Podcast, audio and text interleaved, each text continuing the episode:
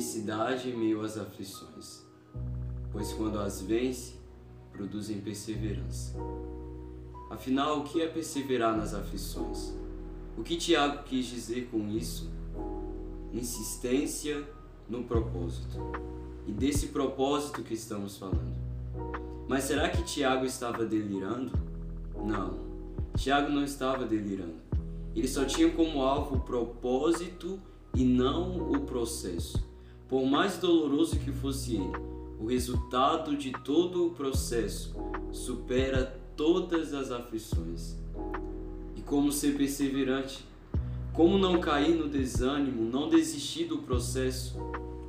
Em Levítico diz que todas as manhãs o sacerdote acrescentava lenha no altar, preparava o holocausto, colocava sobre o fogo e queimava a gordura das ofertas de paz. Ele mantinha o fogo aceso. O quanto você tem se esforçado para que o fogo não se apague? Por quanto tempo você vai viver como cinzas que um dia foram queimadas pelo fogo consumidor? Está na hora de limpar o altar do velho eu, das atitudes erradas, do passado que te aprisiona e colocar lenha todos os dias, até que o fogo volte a queimar. O processo dói, mas o que, o que é pior, sentir a dor e ficar paralisado ou prosseguir adiante até que o propósito se cumpra? Mova-se, coloque a lenha no altar. Já basta dessa sua inconstância que te faz deixar tudo pela metade. Foque no alvo, foque em Cristo. Quando seus olhos estão focados no propósito e não no processo, gera mudança de vida e muito mais do que doer. O processo te capacita para o propósito.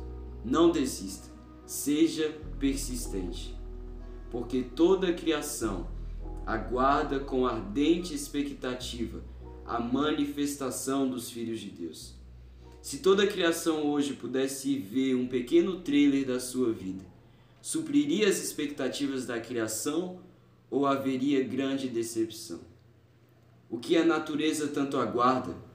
O que carregamos dentro de nós que o inimigo insiste em querer tirar? Por que essa inconstância e esse desânimo te perturbam? Tá na hora de você parar de procrastinar. Se não tem forças, peça quem tem. Não retroceda, não desista, pois todo processo um dia termina. Todo processo gera recompensa. Seja constante.